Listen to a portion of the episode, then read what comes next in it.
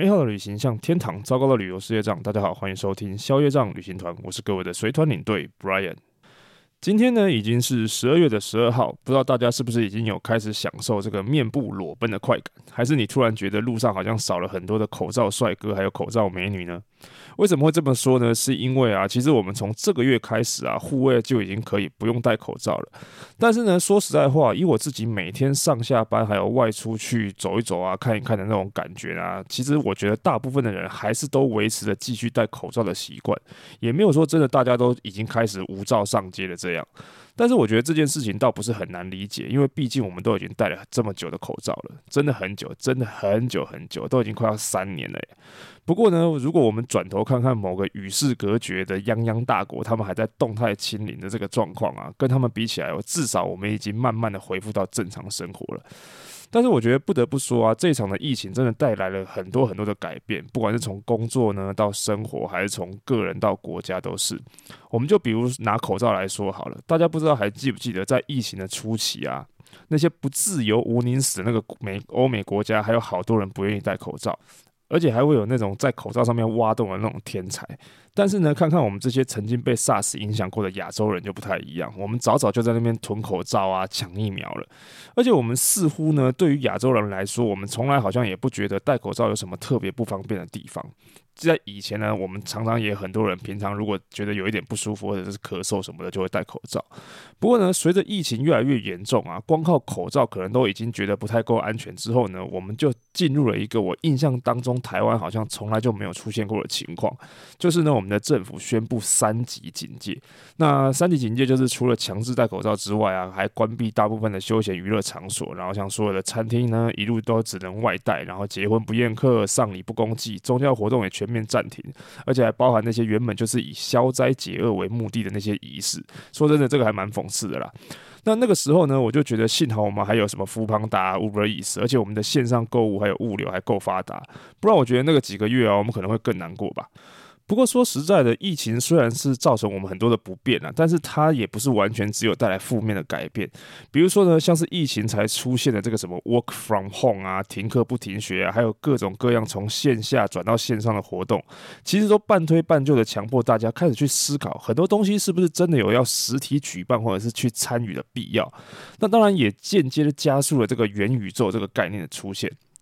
不过啊，说到元宇宙啊，疫情的这段期间，真的也出现了很多以前没有的发明呢。比如说像元宇宙就是一个，那 NFT 应该勉强也能算一个吧。像是以资讯业出身的我来讲啊，我一直以为 JPG 只是一种图片的压缩格式，没想到是发明被来用来割韭菜的一种方式啊。而且呢，我们台湾政府也发明了不少东西哦。比如说像什么超前部署啊、校正回归啊、滚动式调整、微解封类火车这种以前我们听都没有听过的这种新名词，而在这些新名词啊、新做法出现的过程当中呢，其实我们对于某些事物的想法，还有生活形态，其实也跟着慢慢的在改变。比如说，像很多科技公司的员工就开始去思考，我们是不是真的有进去办公室工作的这种必要性？但是，不管是正面还是负面的影响，我们如果把这一些随着新冠疫情所带来的影响啊，还有它发生的改变，拿去跟人类历史上有几次重大的流行疾病放在一起做对比的时候呢，你完全就可以体会到为什么有人会在那边讲说历史总是惊人的相似。因为这些疾病呢，它的出现造成了传染啊、爆发啊、恐惧、死亡，其实或多或少也带来了进步感改变。还有重生，就好比说，大家都曾经听过这个黑死病，它虽然让欧洲死了大半人口，但是却也因此产生了好几集之前我就曾经说要聊，但是一直都没有讲的这个文艺复兴。所以呢，今天我们就来聊一下这个黑死病，还有这个文艺复兴。好，那么在讲之前呢，我们要先聊一下当时的这个历史背景。不管是黑死病呢，还是这个文艺复兴，它其实发生的时间点呢，都是在欧洲的中世纪。那什么是中世纪呢？我们简这边简单来科普一下。那一般来说呢，这个中世纪讲的就是从西罗马帝国灭亡开始，一直到东罗马帝国或者叫拜占庭帝国灭亡为止，差不多那个时间段就是在西元的四百七十六年到一四五三年之间。那这个差不多在一千年左右的时间呢，就是我们所谓的中世纪 （Medieval）。那这个时期可以说是一个很复杂的时期，但是呢，比较重要的是啊，这个时期的生活重心可以几乎说是跟这个宗教息息相关。那这个所谓的宗教，其实就是我们讲的基督教。因为呢，从四世纪开始啊，基督教就已经开始蓬勃的发展，到后来可以说是欧洲大概可以说每个人都是教徒。那除了信仰之外呢，这个教育资源其实也掌握在这个教会的手中。几乎可以说，除了修道士以外的人，大部分都是文盲，也看不懂圣经，所以一切呢都是教会还有修道士说了算。所以这个时候的思想中心啊，包含处事的准则啊，都可以说是以宗教为依归。那另外一方面呢，欧洲这个时期的经济繁荣，然后城镇兴起呢，导致了人口很密集，东西方的往来交通呢又很频繁。那这种环境之下呢，它其实就提供了传染病大流行的最好的条件。那再加上这个战争啊，还有贸易的推波助澜，所以呢，在十四世纪中期，差不多一三四六四七年的时候呢。这个黑死病就从意大利还有法国开始蔓延。那接下来的事情大家应该就有听说过了。这个应该算是鼠疫的疾病呢，在短短几年之间就迅速的传播，然后造成大量欧洲的人口死亡。而且当时的医学知识呢又不够进步，还有普及，所以各式各样的官方措施啊，还有那种民间偏方都出现了。比如说在意大利的威尼斯啊，他们为了避免外来人士去传染这个鼠疫的病菌，就是当时认知的黑死病，所以他们规定只要进入威尼斯的这些人呢，都要在船上先隔离四十天，所以英文的隔离 quarantine 就是转译自意大利文的四十天，这也是一直我们到现在面对未知疾病时候最常用的做法，就是隔离。那如果讲到民俗疗法呢，说真的，那就五花八门了，有放血的啦，吃一些奇奇怪怪食物的啦，然后伤口上敷怪东西的啦，用什么奇奇妙妙的东西来泡澡的，通通都有。那既然当时天主教信仰呢很风行，自然就会有人认为，其实这个疾病呢是上帝给人的处罚，所以也会有一些地方的教徒开始去执行一些苦刑，比如说鞭打自己啊，然后游街之类的。当然，不管什么时代，也都会有那种事事事都先检讨别人的家伙，所以呢，一些可能会被认为是疾病传播来源的什么乞丐啊、游民啊、异教徒，甚至犹太人都有可能被这种有猎物想法的人去攻击还有伤害。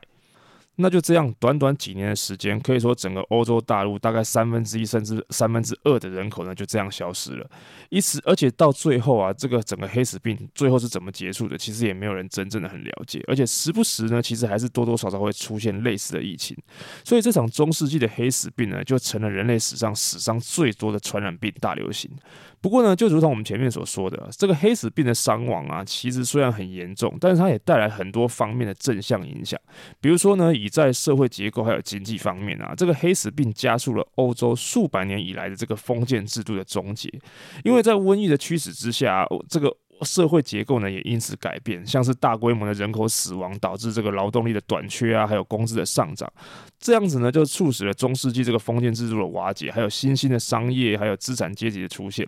不过相反的啦，许多人在经历这种重大疫情之后啊，他们面对工作机会还有更高收入的时候，他们反而会去选择享受生活，因为那个黑死病严重起来的时候啊，是有可能你上午感染，下午就会死掉的。所以也有一大部分人认为及时行乐跟把握当下。才是接下来的生活里面最应该要重视的事情，而且除此之外呢，瘟疫其实并没有因为信仰而去偏袒任何人，什么主教啦、修道士啦，还是信徒的死亡率还也是一样的，而且甚至更高。再加上当时的教会本来就已经很腐败了，还有一些教会还甚至拿疾病来招摇撞骗去骗钱，所以后来呢，有很多人不再把教会的教条跟着重来世的那种神学思维当做这种日常生活的准则，那大家开始去关注当下自己的俗世生活、现实的生活意义，因为当时的教会势力不止压抑了人们的思想，也抑制了艺术的创造力。所以呢，在中世纪前期，大部分的艺术创作，你如果看过的话，差不多都是围绕着这种宗教的主题，画的呢，也都是那些圣经故事。那科学的部分就更不用说了，基本上可以说，只要是跟神学相抵触的部分，通通都叫做异端邪说。而这个疫情之后呢，他的教会权威性也就开始慢慢的受到质疑了。于是呢，以人为本的价值观啊，还有寻求自由跟开放的思想，就变成催生后来一连串文化运动的重要因素。那这是一些文化运动里面当中呢，最重要的其中之一呢，就是这个文艺复兴。那说到这个文艺复兴啊，它这个词的原文应该是法文 h e n a i s s a n c e 字面上的意义呢就是重生。那到底是要重生什么？而文艺复兴到底就是在复兴个什么鬼东西呢？简单的说啊，就是要去复兴古典时期，也就是我们讲的古希腊还有古罗马的文化跟艺术。但是实际上呢，你又不能这么简单的去说它就是在恢复古典文化。其实它就是当时那个欧洲的新兴的资产阶级、商业阶级去借古讽今的一种方式，因为他们要去抨击当时已经很僵化、很被教会钳制的那一种文化还有制度，然后呢，用。学习古罗马跟古希腊作为口号，来去想办法制造建立新社会制度体系的舆论。于是呢，这个劳动阶层慢慢就开始不信这个教会还有贵族他们说的那一套，因为平民呢也可以靠着贸易变得有钱，而且有权。于是呢，有钱的商人家族就越来越多，甚至可以拥有管理城市的权利。就好像当时的意大利的这个佛罗伦斯，那个时候的佛罗伦斯呢，平民崛起，然后梅第奇家族他们这种商人可以治理这个城市，士农工商呢都欣欣向荣，那大家也知道嘛，日子好过了，自然就有时间去思考人生的方向啊，发展艺术什么的。于是从这个时期开始呢，人们就把关注的焦点从神呢转移到人自己的身上。那这个人本主义的核心思想呢，又带动了科学还有其他领域的进步。然后就接下来呢，就是打破神权时代的枷锁。那也就是这么巧，那个时期就刚好有特别多那种多才多艺的工匠，比如说在建筑方面啊，文艺复兴时期他们就开始重视实用性，即便是一样在盖教堂呢，他们也不再盖那种为了彰显神恩浩荡，然后用一堆尖顶啊、肋拱啊、飞扶壁这种让屋顶越来越来越高的那种哥德式建筑。比如像是那个 Brunelleschi 盖出来的那个圣母百花大教堂穹顶，就可以说是前无古人后无来者的作品。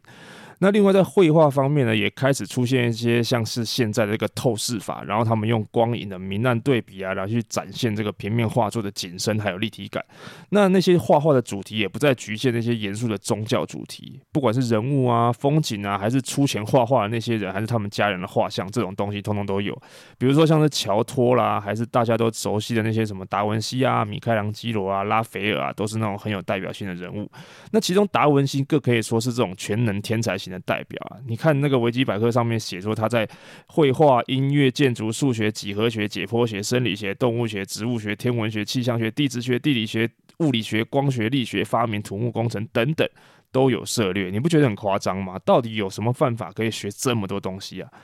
不过，当然，除了建筑之外啊，还有绘画之外，还有很多各方面的知名人物，不管像什么哥白尼啊、伽利略啊，文艺复兴的文学三杰，比如说但丁、彼得拉克跟薄伽丘等等等等。那如果总结这一切，我们用一个对文艺复兴时期很有研究的一位日本作者岩野七生他的话来描述的话呢，文艺复兴其实就是想要看到、想要知道跟想要了解的这种欲望爆发，而这种欲望爆发的结果呢，就是在以造型美术为中心的各个领域去结晶出了一件又一件的作品。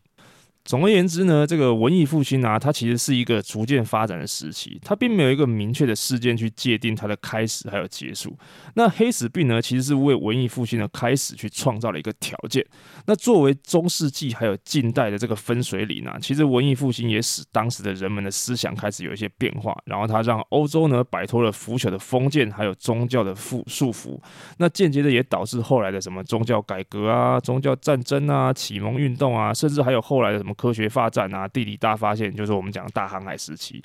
或多或少都有受到文艺复兴的影响，真的可以说算是某种程度意义上的一种重生。不过说到这边啊，不知道同样刚刚经历了一场可以说是也算是全球性传染病大流行的我们的现在这些人，有没有机会可以看到属于我们这个年代的新的文艺复兴就是了。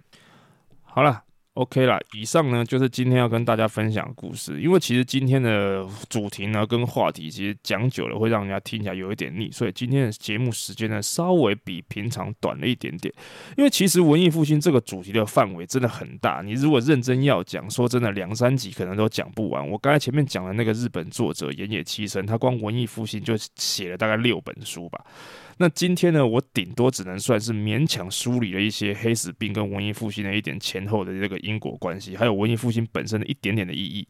那我之前去看了那个会动的文艺复兴，说真的，它也只是皮毛中的皮毛。大家如果对于文艺复兴这段时期的历史啊，还是艺术品有兴趣的话，我强烈建议各位将来如果有机会，一定要深度的走一趟意大利的佛罗伦斯，然后去看看那个乌菲兹美术馆，还有圣母百花大教堂，绝对强过你在台湾看的任任何一个展览。当然了，如果各位喜欢听我讲这些文艺复兴或者是其他有关的任何的历史故事呢，都欢迎各位在 Apple Podcast 的下方留言跟我说。当然，你也可以直接到消业障旅行团的 Facebook 粉丝专页或者是 IG 留言告诉我。喜欢今天节目内容的话呢，也请不要忘了在 Apple Podcast 还有 Spotify 呢留下你的五星好评。那今天的节目就先到这边，消业障旅行团，我们下次见喽，拜拜。